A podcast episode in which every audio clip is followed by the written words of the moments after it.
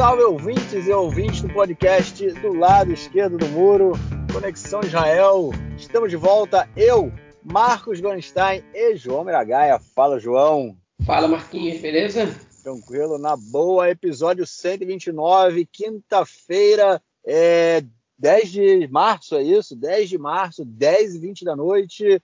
Noite fria em Israel, mais uma frente fria chegando aí. Pelo menos é. Diz que a frente fria começou agora de noite, mas amanhã de manhã já deixa embora. Finalzinho do inverno, já estamos sentindo isso. Temos tido dias também bem, bem agradáveis aqui em Israel.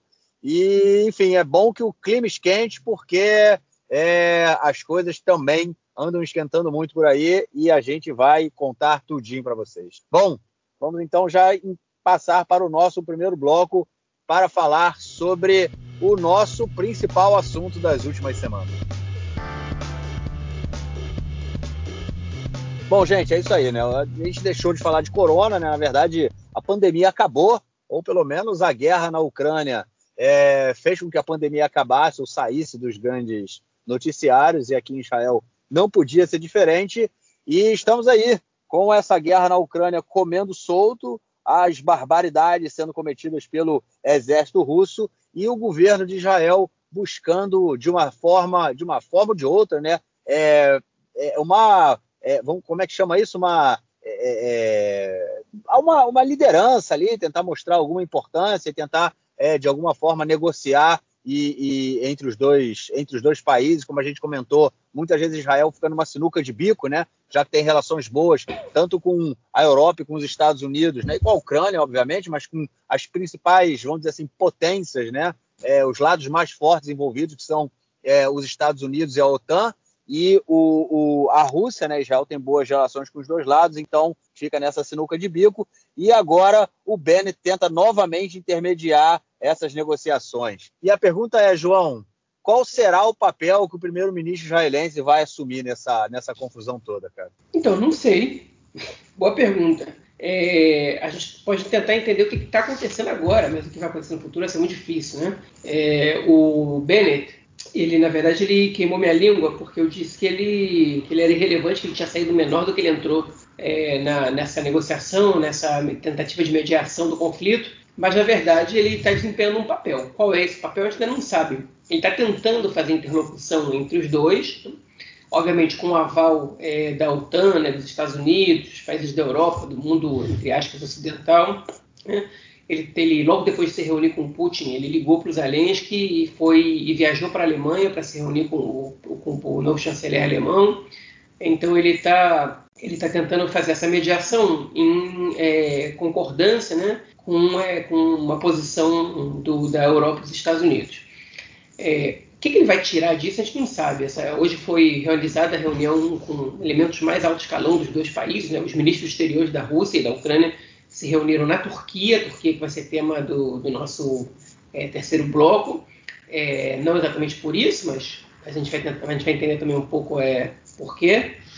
É, e existe uma expectativa de que em algum momento a reunião ela vai contar com os dois, né, com o Putin e com o Zelensky. É, e aí, se essa reunião acontecer, a pergunta é quem mediaria. A Turquia outro é, candidato a fazer essa mediação e a Turquia é um país que é membro da OTAN, por um lado, por outro lado, tem excelentes relações com a Rússia, está é, tá ali muito perto da Rússia também, enfim, e, e isso faz com que a Turquia seja um, um elemento relevante aí. O Bennett está tentando ganhar relevância, é, enfim, e para ele, especificamente, como personagem político em Israel, eu acho que ele ganhou pontos com essa, com essa ida dele para Moscou e com essa tentativa. Né? Tem gente que não concorda, tem vários analistas aqui tentando analisar a situação, é, tem gente dizendo que o Bennett é, vai ser cobrado depois, porque o Putin virou crápula mundial e quando esse confronto terminar, as chances do Putin ser o grande vilão da história são muito grandes. O Bennett vai ser, enfim, vai ser visto como alguém que visitou Moscou nessa, nessa, no meio dessa situação, que não foi incisivo na condenação à Rússia. Enfim, é difícil saber o que vai acontecer no fim desse confronto. Eu não, não acho que dá para cravar que que a Rússia já perdeu essa, essa guerra, ainda que as tensões são muito duras, né? É, existem muitos elementos ainda em jogo, muito, parte muito importante da, é, da produção de alimentos mundial vem da Rússia, se essas sanções continuarem por muito tempo, isso vai, vai, levar o mundo a uma situação de insegurança alimentar muito grande, fora isso, enfim. Parte da energia, né, do petróleo, do gás, também vem da Rússia, enfim. É muito cedo para cravar que, que a Rússia já perdeu por causa das sanções, é, é muito cedo para cravar que a Rússia vai ganhar, mas enfim, então não dá para a gente dizer que o Bennett está agindo errado. Enfim, uma análise que eu gostei de escutar é que o Bennett, ele, ele evocando valores ocidentais, liberais ocidentais, ele é, enfim, ele está se promovendo, né? Porque ele, qual é a visão do mundo ocidental das democracias liberais? É acreditar na diplomacia. É dizer o seguinte: bom, a gente acredita que a diplomacia pode vencer a guerra. Eu estou tentando aqui mediar um acordo, mediar conversas para acabar com esse conflito. Enfim, sou, ridículo porque além de que Israel não tem nenhuma tradição nisso, Israel não consegue é, é, nem ser mediado nos seus confrontos com, com os palestinos, com a Síria, né? É, enfim, com outros é, vizinhos aqui. É, mas, por outro lado, enfim, ele está tentando vender essa imagem. O que ele conseguiu internamente foi, é, de alguma maneira, borrar totalmente é, o Netanyahu da história. Né? Enfim, e, e, quando eu digo borrar o Netanyahu, o Netanyahu está quietinho no canto dele, é, não, tá, não falou uma palavra, enfim, pra, não, é, não, é, muito proveitoso para ele abrir a boca, mas os comentaristas lembram do Netanyahu, né? E, e os apoiadores também. E nessa viagem do Bennett para Moscou, depois nesse, nessas reuniões dele com outros líderes mundiais, no meio desse confronto, e essa tentativa de, de conseguir um lugar de destaque com relativo sucesso, é, o Netanyahu sempre apresentava como outra, é, outro patamar, né? Em hebraico usa o termo liga heret, né? seria outro patamar, já é a mesma frase que o Bruno Henrique falou, é a mesma expressão, mas enfim é, ele ficou ofuscado, né? O que, que é esse outro patamar? O Bennett acabou de chegar e acabou de pegar o bonde, já sentou na janela, já foi se reunir com Putin, já se reuniu com, com o chanceler alemão, está em contato frequente com o Biden, né? já foi recebido pelo Biden lá e está tentando mediar o confronto no nível mundial, coisa que o Netanyahu nunca teve perto de fazer. Então ele tira a sombra do Netanyahu perto dele, de alguma maneira. Obviamente que ele, que ele ele está tentando vencer o Netanyahu no campo que o Netanyahu é, é, é mais forte, hein? que é o da representatividade, que, enfim, que é o do, do líder que fala inglês e que, e que discursa bem e que se posiciona bem na comunidade internacional, que é uma imagem que o Netanyahu construiu internamente em Israel, porque externamente ele é odiado por talvez 80% dos países do mundo, mas enfim. É, e o Bennett, ele, nesse campo que o Netanyahu é mais forte, ele está batendo de frente e ele está somando pontos. Né? É uma situação que é complicada para o Netanyahu, porque ele não, não, tem disputa entre um e outro. Né? É, ele está fazendo uma tentativa e, se ele for bem sucedido, ele vai colher frutos disso depois. É, ainda não saiu pesquisa para ver qual é o nível de satisfação da população israelense com, com a atuação do Bennett nessa, nesse, nesse conflito, é, nem com a enfim, nem, nem, a pesquisa de aprovação sobre o mandato do Bennett é, de maneira geral é, nessas últimas semanas. Mas eu imagino que ele ganhou pontos nas duas questões, em especial é, na administração do conflito. Né? É, na administração do conflito saiu uma antes dessas, dessas reuniões e é, 51% da população, não lembro agora se era 48% ou 51% da população, dizia que o Bennett estava certo de, de, não condenar a Rússia, de assumir uma postura de, de condenação à guerra e, e a, enfim, de condenação à invasão à Ucrânia sem citar a Rússia. É, agora eu imagino que a, que a, aprovação dele vai aumentar. A população israelense ela entende o pragmatismo da situação, ainda que a mídia israelense é, ela esteja em uníssono, é um consenso quase geral aqui, salvo raras exceções, essas exceções são, por incrível que pareça, é, bibistas, né? É, são todos pró-Ucrânia, a mídia israelense, é, é, enfim, o, apoio da população é quase um consenso que, que é solidário à Ucrânia, mas as pessoas entendem que Israel não pode simplesmente se mandar a escolher um lado nessa situação e, e, com, e com fervor para esse lado e aplicar sanções, etc, etc, etc. Enfim, então o Yoaz Hendel, que é o ministro das Comunicações, foi questionado no programa de rádio essa semana por que, que ele não aderiu às sanções e bloqueou os canais de televisão russos. Ele disse que, que Israel nunca bloqueia meios de comunicação, que isso é contra a ideia de democracia do país, já houve muita pressão para bloquear o Jazira e o Jazira é aqui. Enfim, conseguiu sair pela tangente de uma maneira razoável. Né? Mas, enfim, é, Israel não, é, não, não é, sancionou a Rússia. Okay? E hoje o Yad Vashem, né, que é o Museu do Holocausto, numa decisão própria, né, autônoma, decidiu é, não receber mais doações do Roman Abramovich, né, do, do, magnata oligarca russo bilionário, dono do Chelsea, né, o futuro ex-dono do Chelsea. Ele, enfim, ele fez, ele, ele, ele é cidadão israelense há, se não me engano, dois anos, é, e ele doa, ele é um dos principais doadores do Yad Vashem, que decidiu não receber mais as suas doações. Enfim, pela relação dele com o governo Putin. É, ou seja, o país não toma algumas decisões, mas a, a, sociedade civil e algumas organizações sim tomam. A gente vai ampliar essa discussão para esse lado daqui a pouquinho. Bom, a segunda notícia nesse, nesse, nessa questão da guerra foi o pedido do presidente ucraniano Zelensky em falar, né, em fazer um, como se fosse uma, um discurso para é, o parlamento israelense. É óbvio que ele não pode sair da Ucrânia, né, ele não sairia de lá de jeito nenhum, também mesmo que ele conseguisse, porque ele abandonaria o país. É, mas ele queria fazer um discurso é, é online, né, um streaming, e falar é, para o parlamento israelense como se ele estivesse aqui é, fazendo isso. É, no início houve uma, uma, uma, certa recusa, né, porque agora também o, o, parlamento entra no recesso de inverno, mas aparentemente essa teleconferência aí vai acontecer. João, acontecendo, será que você, você acha que tem alguma implicância aí nessa, nessa relação e na mediação que Israel vem tentando fazer? É, e ou isso pode ser realmente positivo para a posição do país? É, eu não sei se isso vai ser positivo exatamente, mas não é o, não é o governo, na verdade, que aceita ou não. Né? O Zelensky ele, ele fez um discurso para o parlamento britânico, ele fez um pedido para fazer um discurso para o parlamento de Israel. Né? Obviamente, qual é a intenção do Zelensky? Como, ele tá sendo, como a Ucrânia está sendo taxada de, o governo ucraniano de complacência com o nazismo, de ter elementos nazistas no governo, no exército, em todos os lados, né? ele quer se aproximar de Israel, colar Israel, para que para mostrar que isso é tudo balela e ele quer receber aplausos da, é, da Knesset, da mesma maneira que ele recebeu aplausos do, do, do, parlamento britânico. Então ele fez esse pedido informalmente e o deputado Eli Avidar, que é do partido Israel Nossa Casa, o partido do Avigdor Lieberman, ainda que, eles sejam brigados e que o Eli Avidar seja praticamente um independente, né? é, ele fez esse pedido na Knesset, tinha que contar com a aprovação de, de pelo menos metade da Knesset para isso acontecer, e a aprovação aconteceu. Então, o Zelensky, na semana que vem, deverá dar um discurso para a Knesset por Zoom. Né? É, e, é, enfim, o, o, o Elias Vidar ele, ele, exigiu do presidente da Knesset que, nesse discurso, pelo menos metade dos deputados esteja presente. E o presidente da Knesset, né, o, o Levy, disse que ele não pode garantir isso.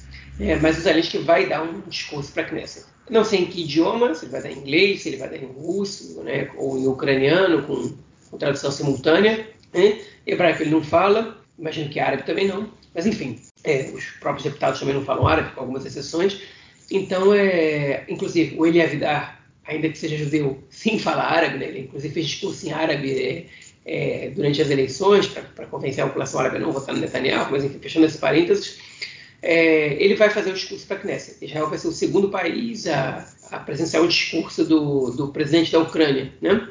que é judeu, é, que, enfim, poderia ter fugido e vindo morar em Israel como cidadão do país, caso quisesse, o que não foi o caso, obviamente, né? É presidente do país, ofereceu diversas, é, é, diversas ofertas para fugir da Ucrânia e comandar o país do exílio, mas até agora rejeitou, para inspirar bravura na, na população a resistir, enfim, e agora está tentando convencer a comunidade internacional e a opinião pública internacional é, a prestar apoio à Ucrânia e essa medida dele, não, enfim, é, tipo, discursando na Knesset, tem como objetivo não só colar em Israel e se afastar das acusações de nazismo, como também é, conquistar a opinião pública em Israel para pressionar o governo a é, adotar uma postura é, mais pró-Ucrânia. Se me perguntar o que eu acho, eu acho que isso não vai surtir o segundo efeito, mas o primeiro efeito vai. O Zelensky tem saído enfim, muito bem na, na disputa é, midiática que ele tem feito né, contra o Putin.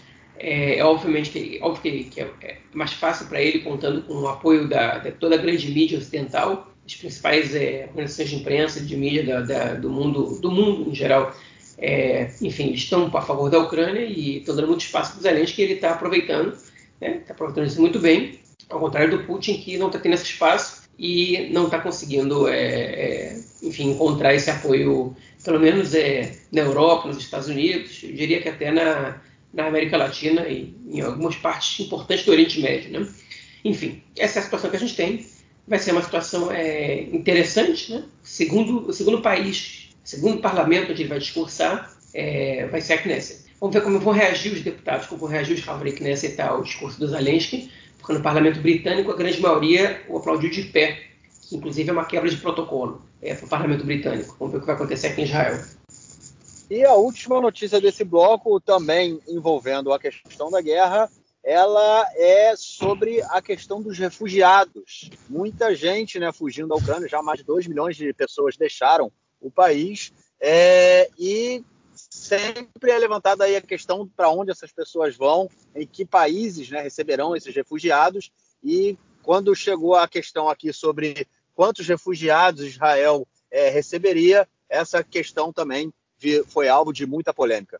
Isso porque muitas vezes há discussão sobre é, Israel deve aceitar ou não refugiados, é, pensando na questão demográfica né, e quanto isso pode afetar é, a balança demográfica né, para que a população judaica se mantenha sempre como maioria.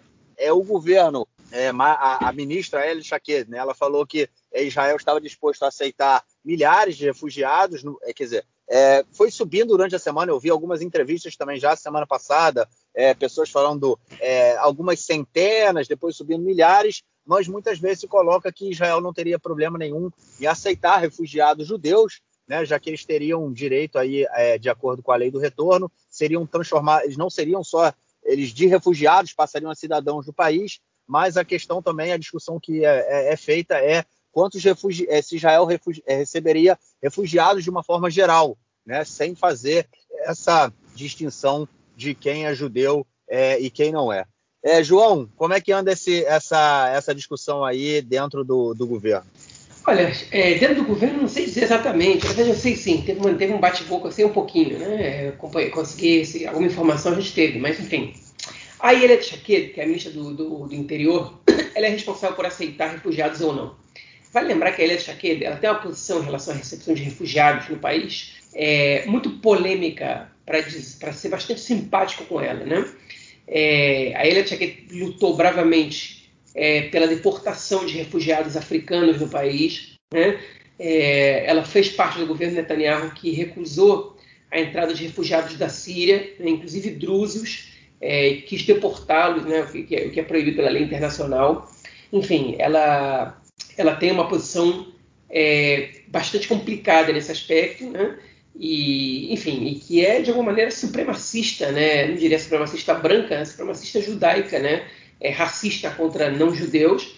É, e a gente, enfim, eu vou ter que emendar isso numa notícia que é de outro de outro bloco, mas enfim, eu vou ter que emendar isso agora e acho que a gente vai ter que fazer essa, essa comparação porque isso é, isso é relevante agora. O que aconteceu? Ela não queria deixar entrar ninguém, ela queria deixar entrar só os ucranianos judeus e que não viessem por meio do, enfim, como refugiados, que viessem como é, dentro da lei do retorno, né, que, que, é a lei que permite com que qualquer pessoa que tenha pelo menos um dos quatro avós judeus ou seja convertido ao judaísmo possam é, ser cidadãos israelenses. Né? Então isso, ela, ela, se isentaria de receber refugiados. Né? E, enfim, é, ainda que Israel pudesse apresentar essas pessoas como refugiados, eles seriam, na, na prática, imigrantes né, legais que se inseriam na lei do retorno, que é a mesma coisa que uma pessoa receber o passaporte português porque tem um avô português. Né? Enfim, fora o elemento da conversão, obviamente, por aí vai. É, e a pressão foi muito grande para que Israel recebesse refugiados. A pressão, inclusive, da Ucrânia, os excelentes pontos que mais pressionou.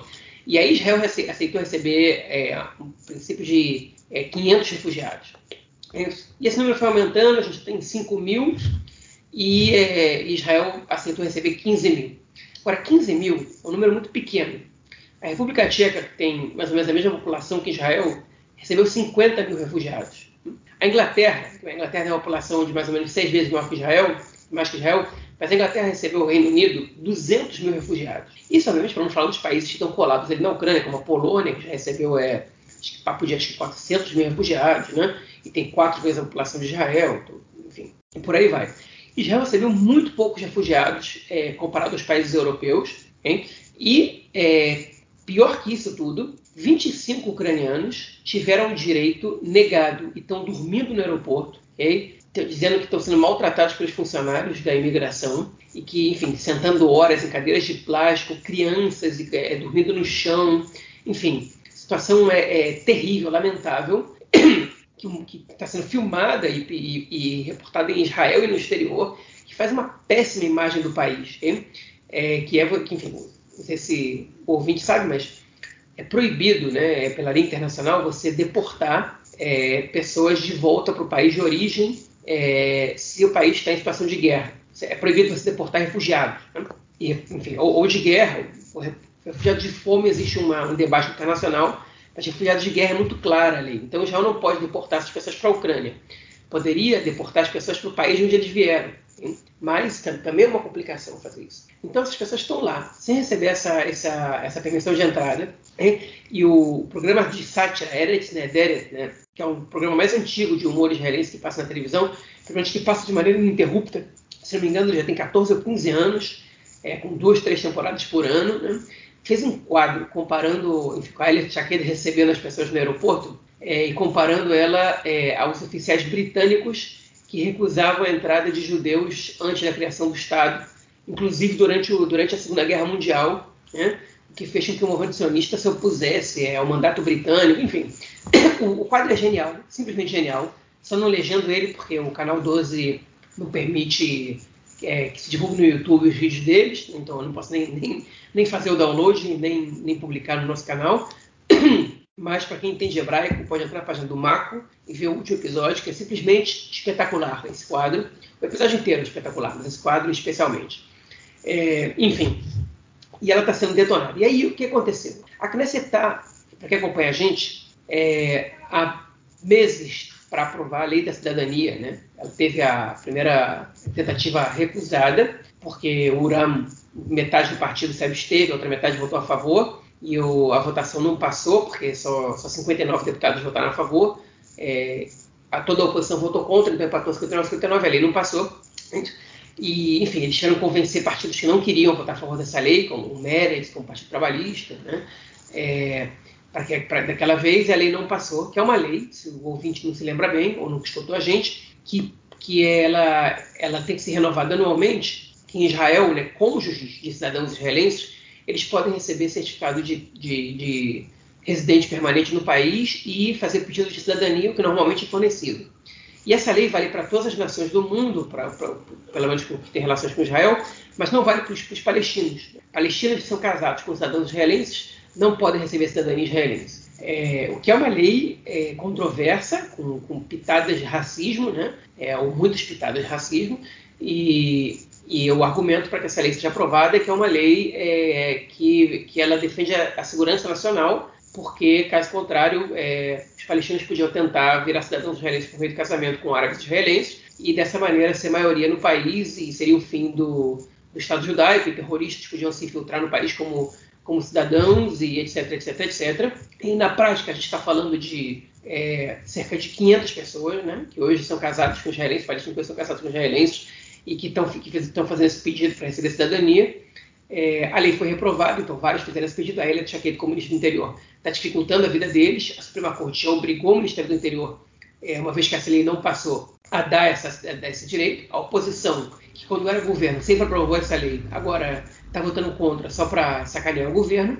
E aí a Elia Chaquet, que ela quis fazer, criou uma, uma polêmica gigante no governo, apoiando um projeto de lei do Simcha Rothman, que é um deputado do Partido Sionismo Religioso, que é, que é da oposição, é o partido mais racista da Knesset, digamos assim, é, e, e, enfim, e alguns partidos do governo estão apoiando um projeto de lei da oposição, botando a própria coalizão é, em, enfim, em rota de colisão, em, em situação de conflito interno, e, e, isso já tinha sido acordado, embora alguns partidos da coalizão já tivessem dito, já afirmado que não votariam a favor dessa lei, como o Meretz, como, como o URAM, né, o Partido Árabe, como o Partido Trabalhista, pelo menos parcialmente, é, a Elet queria levar essa, esse projeto à votação. Enfim, o que aconteceu foi que a lista unificada, que é o Partido Árabe da oposição, é, colou nessa lei é, o voto de desconfiança é, do governo para poder constranger o governo e obrigar o Uram e o Meretz a votar a favor da lei, é, para que eles possam ganhar eleitores desses partidos.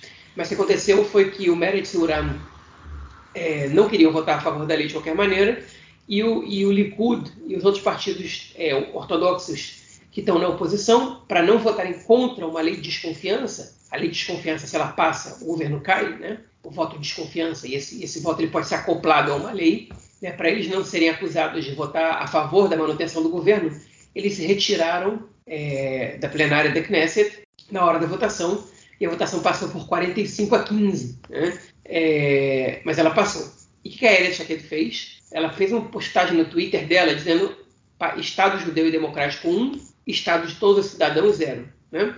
Que em Israel existe uma discussão que ela é, ela é do ponto de vista teórico, é, absurda, né? que, enfim, que opõe o Estado judeu e democrático a um Estado de todos os seus cidadãos. Né? Agora, é, por que eu digo que isso é absurdo? Porque ou o Estado é democrático, ou ele é de todos os cidadãos. Se o Estado ele é mais de judeus que dos outros, ele não pode ser de todos os seus. Né? Enfim, então, é, o, alguns, alguns, algumas correntes do sionismo acreditam que o Estado pode ser um Estado ao mesmo tempo judaico e de todos os seus cidadãos, na medida que o Estado tiver maioria judaica, hein?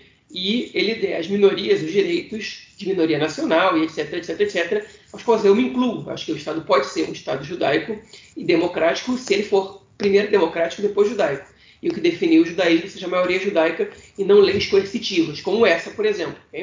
É, e a Elia Tchaquet foi lá e postou isso. E aí, o que, as reações ao tweet dela estão sendo impressionantes. As pessoas estão detonando ela pela situação dos refugiados. Como é que você fala de Estado democrático?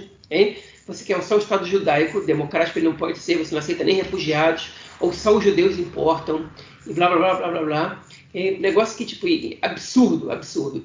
Enfim, e dentro do governo houve uma discussão muito forte é, na reunião de gabinete. A ministra da Aliá e Clitá, né, da Aliá e Absorção, Aliá e Imigração Judaica, existe o Ministério da Imigração Judaica e Absorção, é, a Penina é, Tamna Chato, né, que é, é uma imigrante etíope, inclusive, ela berrando, né, discutiu com, com, com outro, outros membros do governo, dizendo que se o Ministério do Interior não desse esse suporte aos refugiados, aos não-judeus que estão entrando no país, estão pedindo asilo, o Ministério da Aliá daria. E, e, isso legalmente não é prerrogativa do Ministério da Aliá e da Absorção, e ela mandou os funcionários para lá para levar comida, para levar cobertores, para cuidar das pessoas, os funcionários do Ministério da Aliá e Absorção, mesmo que isso não, não esteja na área de atuação dela. Né? É, e disse: a gente vai fazer o possível e o impossível para que as pessoas sejam tratadas com dignidade e possam entrar no país, porque numa situação de guerra a gente tem que olhar também para os não-judeus.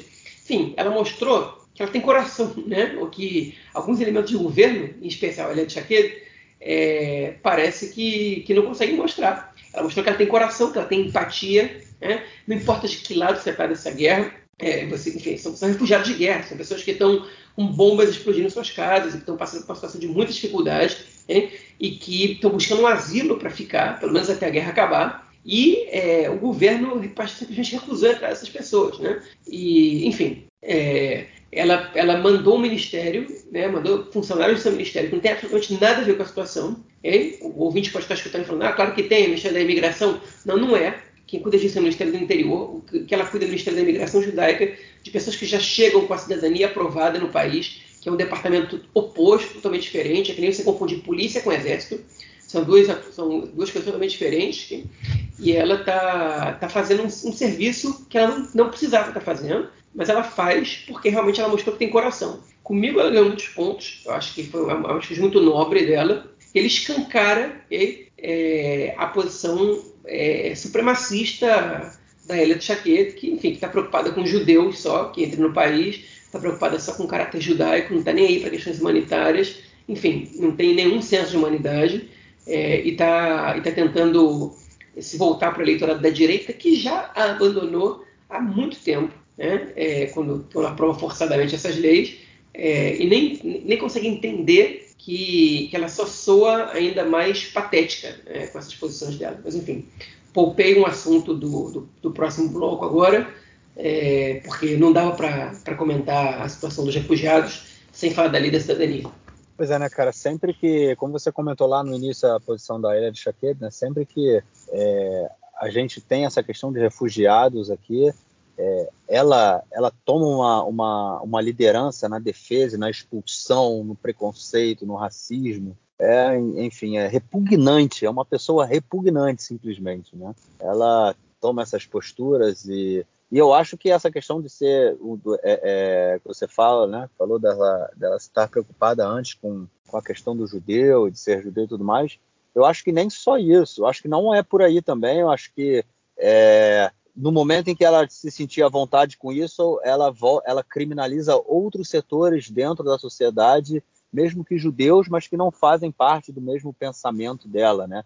É um pensamento supremacista, racista, porque num momento como esse, uma pessoa não ter o mínimo de empatia, é, e, e, pelo amor de Deus, cara, uma guerra, a gente tem acompanhado aí o que tem sido isso, entendeu?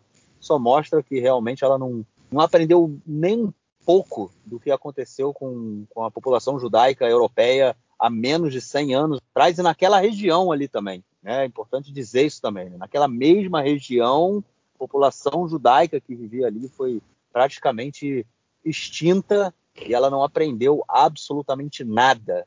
É, enfim, se ela se torna muito próximo do algoz, né, cara? É mais ou menos o que ela se torna. Mas é isso. Vamos então ao nosso próximo bloco para tratarmos de questões da política doméstica. Bom, a primeira notícia era sobre a questão da lei da cidadania, mas já comentamos aí no bloco anterior. Então vamos à segunda notícia do bloco, que é também sobre a, a, a, vamos dizer assim, a crise constante né, que é essa coalizão de governo, porque nesses primeiros seis, sete meses de, desde que tomou posse, o governo perdeu 32 votações e retirou outras é, antes né, de entrar nesse recesso do inverno. É, João, retira a votação, não consegue aprovar aquela coisa toda, mas o governo continua de pé, né? Meio que meio naquela corda bamba o tempo todo, né? Então, pois é, o governo tá, ele está brigando, tem, a coalizão está realmente numa situação de, de, de, crise já há algumas semanas, né? Todo inverno praticamente. É, mas essas, essas brigas, essas crises não são suficientes para derrubar o governo. Por quê? É, porque todo mundo no governo sabe que é, cair com essas questões como aposentadoria de oficiais ou, é, ou a lei da cidadania, né, quebrar o governo por isso, é, pode, pode ser imperdoável para os eleitores. E, e, a maioria dos partidos tem muito a perder caso esse governo caia. E os que não têm muito a perder, é, é, enfim, eles também não têm interesse que o governo caia. Né? Por exemplo, o partido Yair Lapid, o Yesh que tende a assumir o poder daqui a menos dois anos, então, ainda que ele aumente a sua bancada em possíveis eleições, nada garante que ele vai ser o primeiro-ministro. Então, é, ele prefere sustentar uma postura é, vitoriosa, né, que, enfim, conseguir formar esse governo e fazer ele andar. Então, até agora, essas propostas de lei, esses projetos, essa, essa, essas crises, ainda não foram suficientes para derrubar o governo. O governo tenta de várias maneiras afastar os problemas. O Elia Vidar, que a gente falou no bloco passado, ele, ele, o governo transformou ele em vice-ministro para ele sair da Knesset e não e não derrubar nenhuma votação. Ele viu que ele não conseguia fazer nada com o vice-ministro e renunciou e, a, e, agora é o ministro sem pasta, não lembro que ele era exatamente, e voltou para a Knesset. É, a, a deputada Zoab do Meretz, é, que também criou confusão há pouco tempo, ela, o governo queria mandar ela para ser embaixadora na China, né? É, e, e, enfim, a, a, situação não caminhou ainda, então ela não pôde sair para se livrar de uma pessoa que, que age por conta própria, que não respeita o acordo de coalizão, enfim. O governo está tentando afastar essas pessoas. A própria Elia Chaquet, ela não é deputada, ela é, ela é só ministra, justamente para que ela que não haja constrangimento em votações das quais ela venha participar e tenha que votar, é, e, enfim, que possam confiar de que ela não vai, não vai boicotar votações com as quais ela não concorda, né, e etc. É, então não são suficientes. Agora, a gente tem alguns momentos a futuro que essa coalizão ela pode estremecer a ponto de quebrar. Okay? Quais são esses momentos? Uma daqui a alguns poucos meses, o governo vai ter que é, passar o orçamento de 2020, é, de 2023, perdão, de 2022, né? que ele já foi pré-aprovado no passado e agora ele tem que ser totalmente aprovado é, é, daqui, a, daqui, a, pouco tempo. Né? E nesse momento, muito dinheiro que está flutuando aí, é, enfim, o governo vai ter que fazer um esforço para que todo mundo entre de acordo. Né?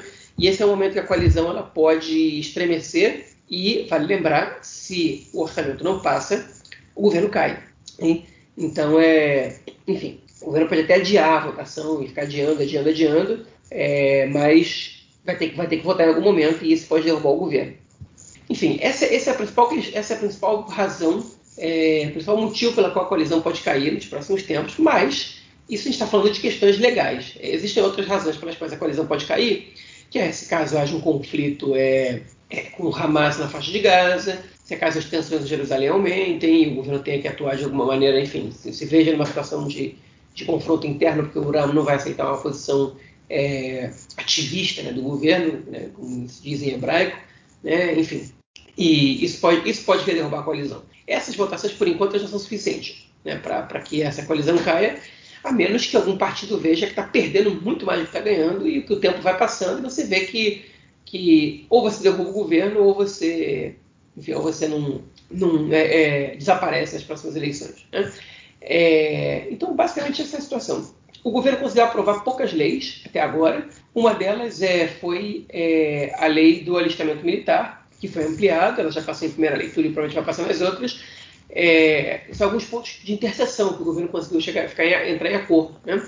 É, mas são poucas. Acho que são poucas leis até agora que, que, que o governo conseguiu passar, pelo menos nesse inverno. É, e a verdade é que ele, o governo vai precisar fazer uma reunião e aparar arestas e decidir como eles vão atuar. Todo mundo sabia que era um governo de, muito difícil de se acertar, mas, é, enfim, se eles querem ser um governo e uma coalizão, eles precisam trabalhar juntos. E eles vão ter que se reunir e dizer: olha só, acabou essa palhaçada aqui, vamos seguir em frente. Mas o líder do governo é muito fraco. Né? Na verdade, todo mundo aí é, é um pouco primeiro-ministro, né? porque todo mundo pode ameaçar o primeiro-ministro a qualquer momento, qualquer partido, qualquer deputado, na verdade, pode ameaçar de quebrar o governo. Então, né, de fazer o governo romper. Então, é uma situação bastante complicada. E, e o Bennett é um primeiro-ministro com muito poucas cadeiras, com muito pouca confiança do próprio, da própria coalizão. E isso é, faz com que ele não tenha muita força né? É, é, para poder, poder bater na mesa e falar: vocês vão votar a favor disso, acabou. É, como o Netanyahu fazia, é, porque ele tinha força dentro do próprio partido e, e frente aos outros partidos também. Enfim, mas é, é uma crise que mostra como o governo é inconstante e de difícil atuação, mas ainda não derrubou o governo.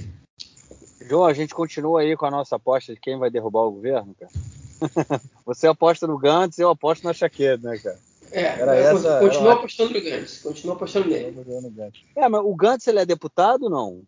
Não sei. Porque se na verdade é, a Chaqueda ela não sendo deputado, deputada, né, ela não consegue derrubar o governo, né? Dificilmente ela consegue derrubar o governo.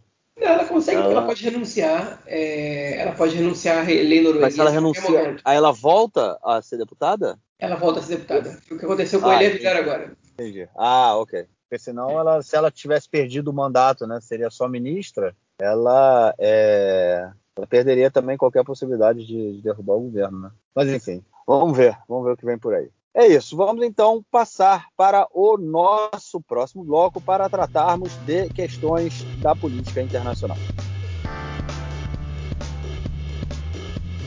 Bom, falamos muito da política internacional também lá no primeiro bloco, né, quando tratamos aí da questão da guerra, da posição do governo e do primeiro-ministro, mas outras coisas aconteceram aqui também envolvendo outros setores aí do governo. A primeira delas foi o encontro entre o, o ministro das Relações Exteriores, o, o Yair Lapid, que se encontrou com o rei da Jordânia para falar sobre a tensão em Jerusalém. É uma tensão que nunca acaba, né?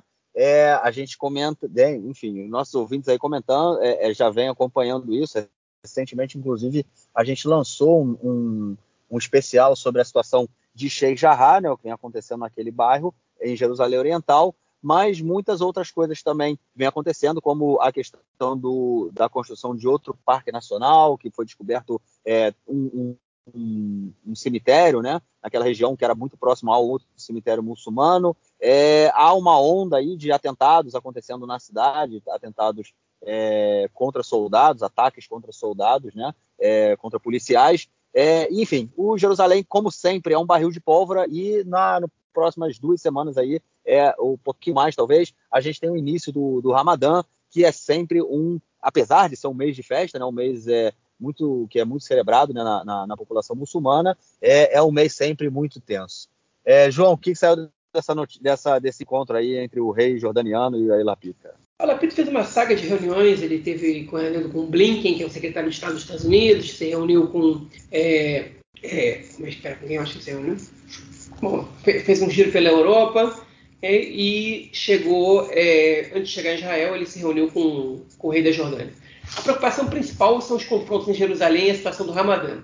Mas o, o rei da Jordânia e também o, o chanceler da Jordânia, né, o, o, ministro exterior, os dois levantaram a pauta das negociações é, por dois estados. Okay? E, a princípio, o Lapid não negou, o Ministério das Exteriores não negou, que isso foi pauta da reunião. Mas é, não se sabe exatamente é, qual foi o teor da conversa. Okay? É, enfim, obviamente o que eles falaram foi que os países falaram em maior cooperação, em boas relações, né, e blá blá blá blá blá blá, mas é, as, as, conversas secretas entre os dois não, não, não foram divulgadas. Enfim, igual, mesmo que eles tenham falado sobre dois estados, isso não é relevante para, se a gente fala pragmaticamente falando, porque não vai acontecer negociações por dois estados. Bom, e a segunda notícia do bloco é a viagem do presidente Herzog à Turquia e uma visita histórica.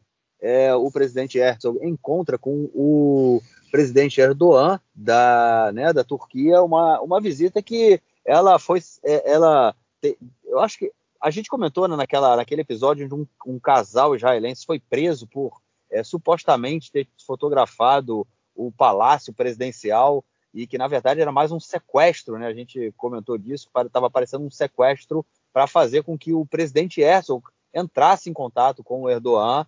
É, o contato foi feito e agora essa visita acontece. É uma visita, é, na minha opinião, um tanto quanto estranha, né? Porque nos últimos anos a gente vê, é, é apesar da gente ter laços comerciais e, e, entre Israel e Turquia, laços bem fortes, né? Israel importa muita coisa da Turquia, tem muito turismo para a Turquia, mas no, no, no, último período, principalmente durante os governos de Netanyahu, o Erdogan ele foi muito crítico, principalmente em, em relação à questão de Gaza, né, e batia muito em função disso. Lembrando que aquelas, todos aqueles navios que saíam, é, navios solidários a Gaza, né, que sa, eles saíam da Turquia em direção é, a, a, Gaza, sul, ali no sul de, de Israel, né, do sul costeiro de Israel.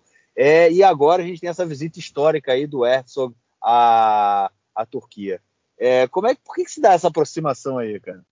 Olha, é, a maioria dos, dos analistas está dizendo que o, que o Erdogan, né, que em português escreve Erdogan, ele procurou se aproximar de Israel porque ele está querendo comprar gás. Uma vez que o gás da Turquia agora vai ser sancionado, né? E vai receber sanções, né? não sei se o verbo está bem utilizado, ser sancionado, porque sancionar é outra coisa, né? Mas vai receber sanções, né? E Israel agora tem gás natural e o Erdogan também quer uma reaproximação com os Estados Unidos, com quem as relações também estavam estremecidas. Né? Essa é a primeira vez que um presidente de Israel ou primeiro-ministro viaja à Turquia, se não me engano, desde 2008. Muitos anos, né? A relação com a Turquia começou oficialmente, embora Israel tivesse relações estratégicas com a Turquia, como hoje tem com a Arábia Saudita, é, ela começou oficialmente só em 92 é, ou em 93, uma coisa assim, lá na esteira dos acordos de Oslo. Né? Essa normalização foi feita pelo governo Rabin, enfim, que perdeu muita pompa, não teve muita, muita visibilidade, ninguém fala dela com um olhar tão atento hoje em dia, nem na época se falou, porque na esteira dos acordos de Oslo, dos, dos palestinos, do acordo de paz com a Jordânia, que era um país inimigo com o qual Israel estava em guerra, né, pelo menos de maneira teórica, é, a normalização com um país com o qual Israel, de certa maneira, já tinha relações estratégicas não foi levado muito a sério. É, mas a Turquia é um país de mais de 80 milhões de habitantes, né? É, se não me engano, é o quarto ou quinto país é, muçulmano, maior, maior, país muçulmano do mundo. Né?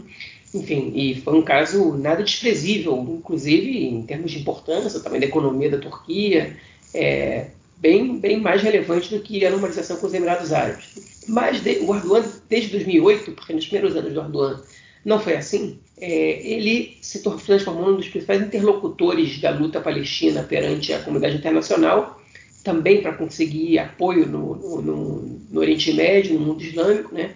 Ele que vem de um partido islamista e que tem alguma proximidade com a Irmandade Muçulmana, ainda que não seja exatamente a mesma família, é, existe uma proximidade ideológica, é, e ele, enfim, é, recebeu é, libertados do Hamas né, durante o acordo de libertação do soldado Gilad Shalit. É, ele foi um dos principais críticos de Israel é, em todas as guerras que Israel fez com, com, o Hamas, com a dinâmica na faixa de Gaza.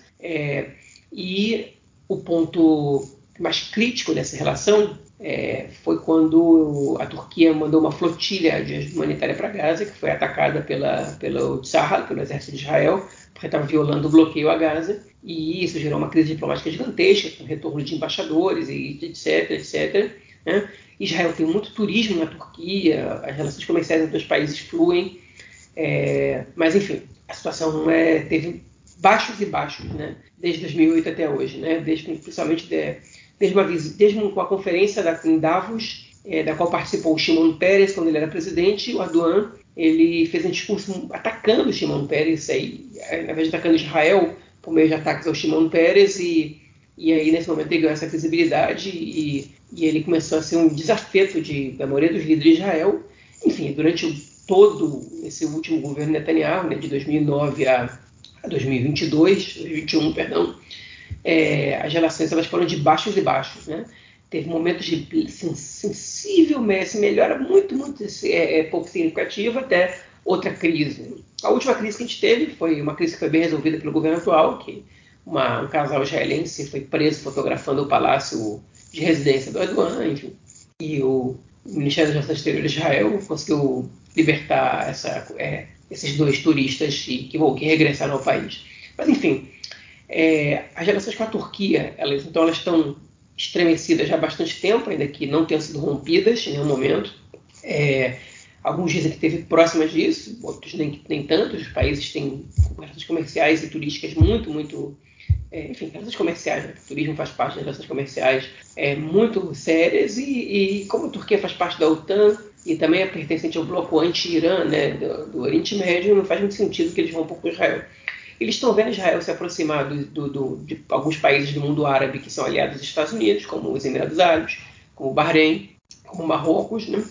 É, ou, ou, a própria Arábia Saudita, com quem Israel ainda não tem relações, mas está bastante próximo ultimamente, e a Turquia não pode ficar para trás. Né? É, enfim, essa guerra na Rússia deixa a Turquia numa situação complicada, por um lado, por outro lado, boa, porque a Turquia também pode fazer intermediação, por outro lado, é, a Turquia é muito dependente dos Estados Unidos e da Rússia, é, e a Turquia, ao contrário de Israel, está com a economia em frangalhos, em grave crise, que ainda não se vê tanto nas ruas, as manifestações, mas, é, mas é, uma hora vai, vai, enfim, vai acontecer novamente, que aconteceu também uns dois, três anos, e eles estão interessados nessa, nesse restabelecimento de relações com Israel para se reaproximar dos Estados Unidos, para poder comprar gás, né? Isso é uma coisa mais, até, até mais urgente, embora é, o, o, convite ao, ao Herzog para visitar a Turquia ele seja de, de antes dele vencer as eleições para presidente, já apostando na sua vitória, né?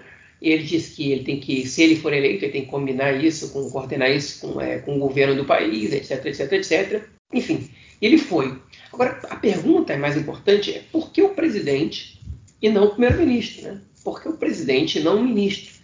E a resposta, eu acho, ela, ela é, enfim, a gente consegue identificar parte da resposta é, nessa resposta uma explicação para a situação, que é o presidente, ele não é o governo, ele é o chefe de Estado, mas ele não é o chefe de governo. Ele é representativo. E esse convite da Turquia, ele é um convite representativo. Isso quer dizer, a gente quer estreitar relações, mas a gente não quer se comprometer a nada por enquanto. Okay? Então a gente quer mostrar para algumas pessoas que a gente é, quer se aproximar e que a gente não, não vai ficar, não, vai deixar a briga de lado por agora, é, e a crise, mas a gente não, não vai entrar com tudo. E o governo israelense entendeu isso, exatamente por isso eles não se animaram tanto e não estão coordenando visita do Bennett, não estão coordenando visita do Lapida, etc, etc, etc. Deixa o Herzog ir, deixa ele lá é, ver qual é, é, deixa ele dar esse primeiro passo e depois a gente vê se vai ter segundo, terceiro, quarto passo para dar ou não. E, é, é enfim, os Estados Unidos é, é, apoiaram essa, essa ida do Bugers, enfim, disseram que viam, é, é como, como enfim, bem dizer, né, como é o nome é, abençoar, não, abençoar não foi outra. É, enfim, reagiram de maneira positiva, os Emirados Árabes também, a Jordânia também, né? o Egito, com quem o, o Erdogan também teve crises é, diplomáticas nos últimos anos, também se manifestou positivamente essa visita, ou seja, e esse, esse, estreitamento de laços. Então, é, todo mundo está esperando para ver, mas ninguém está apostando muitas fichas. Inclusive, foi esse comentário que o Bush disse, falou, o Bush ele falou, olha, é, a gente tem, viu que tem a vontade de melhorar as relações, mas tem muito trabalho para fazer para que isso aconteça. Né? É, e um dos pedidos que a gente sabe que o Bush Herzog fez, segundo o jornalista é, Barak Ravid, perdão, não, segundo o jornalista Barak Ravid, do portal Walla, é que é, a Turquia reprima com mais intensidade a atuação do Hamas dentro do país. Né? E, e, a Turquia, é, se não me engano, há pouco tempo chegou a expulsar alguns membros do Hamas que estavam no país, que foi uma demonstração de amizade a Israel, né, de cooperação. Enfim, então é isso. Né? Vamos ver agora o que vai acontecer, mas é uma visita histórica, porque é a primeira vez que um, que um representante é, de Estado de Israel viaja à Turquia numa visita oficial, pelo menos dessa importância, nos últimos 14 anos, já mostra alguma coisa. Tá no mudo. É isso. E a última notícia desse nosso bloco é sobre a aprovação pelo Congresso americano de cerca de 4 bilhões de dólares para investimento em Israel, no caso, na segurança do país, para também o Kipat Barzel e para que Israel continue aí é, desenvolvendo é, é, o seu sistema militar de segurança. É, João, continua aí toda, apesar de muitas vezes estremecer, né, principalmente agora nessa relação aí com a, com a Rússia e tudo mais, é, continua muito forte a relação entre Israel e Estados Unidos, né, cara? É, pois é. é os Estados Unidos apoiou uma ajuda de um bilhão de dólares a mais né, para o desenvolvimento do Kipat Brasil, né, para o Domo de Ferro, que é, que é o sistema antifoguete do Hamas, que Israel se recusou a mandar para a Ucrânia agora, é, e dentro de uma ajuda de 3,8 bilhões de dólares anual para a defesa de Israel.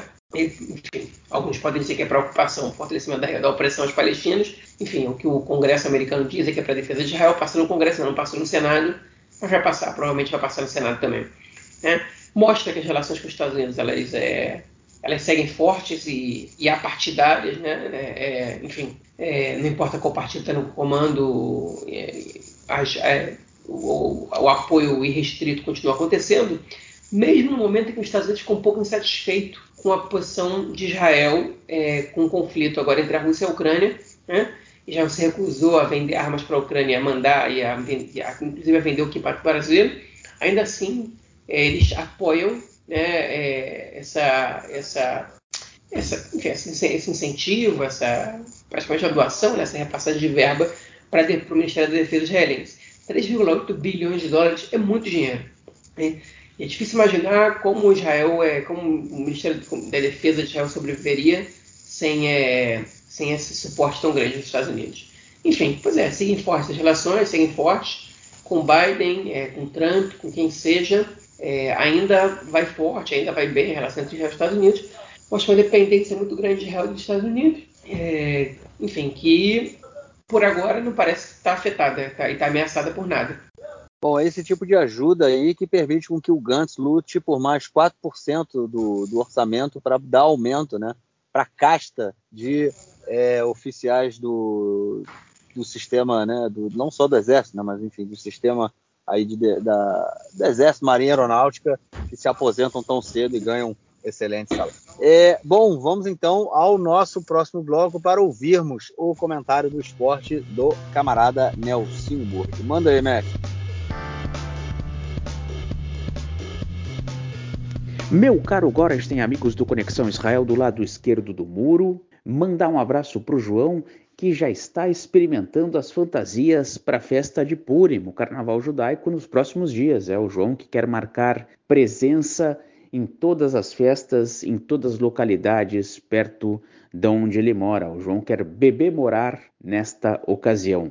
Campeonato Israelense de Basquete Masculino, liderança folgada do Apoel Jerusalém. É isso aí, o Apoel Jerusalém, que na noite de quinta-feira venceu o Apoel Tel Aviv 94 a 76, 18 pontos de diferença, uma vitória convincente. Lembrando que o Apoel Tel Aviv tem um belo time também, é o quinto colocado, está na zona de classificação. Né? Teremos um playoff com oito times, o campeonato vai até o mês de maio. Então, registrar a liderança folgada do Apolo Jerusalém, seguido do Maccabi Tel Aviv, que é o time mais vezes campeão aqui no país. A rodada que vai até o próximo domingo. É isso aí, então, um grande abraço. Valeu, Nelson, obrigadão pelo seu comentário e é óbvio, te esperamos na semana que vem. João, algo mais a declarar ou a gente fica por aqui, cara? Podemos ficar por aqui. É, você não quer fazer um comentário sobre o primeiro episódio da quinta temporada dos Judeus Estão Chegando, cara? Ah, o episódio está espetacular. Os dois primeiros já foram divulgados. Agora sábado vai ser o terceiro. O episódio está espetacular. Daqui a pouquinho, quando eu tiver um pouquinho de tempo, talvez amanhã, eu vou legendar um desses, um, uma das partes. Tem ironias com coisas que a gente comenta aqui o tempo inteiro, né? É, uma sobre os negacionistas da corona e outra sobre é, os terroristas judeus. Enfim, esses dois episódios vão daqui a pouquinho vão estar disponíveis no YouTube. Quando, quando ficarem, a gente avisa aqui. Mas tá, eles começaram com o pé direito. O primeiro episódio foi um dos melhores de todos. O segundo caiu um pouquinho, mas ainda assim tem partes ótimas também. É, enfim, a série é muito boa, né? É, e, e, daqui a pouquinho a gente legenda aqui, conforme a gente vai podendo. É, sem sombra de dúvida, eles são excepcionais. Bom, ficamos por aqui, João, e nos falamos na quinta-feira da semana que vem para gravarmos nosso próximo episódio. Valeu, cara, forte abraço. Abraço, até a próxima. Tchau, tchau.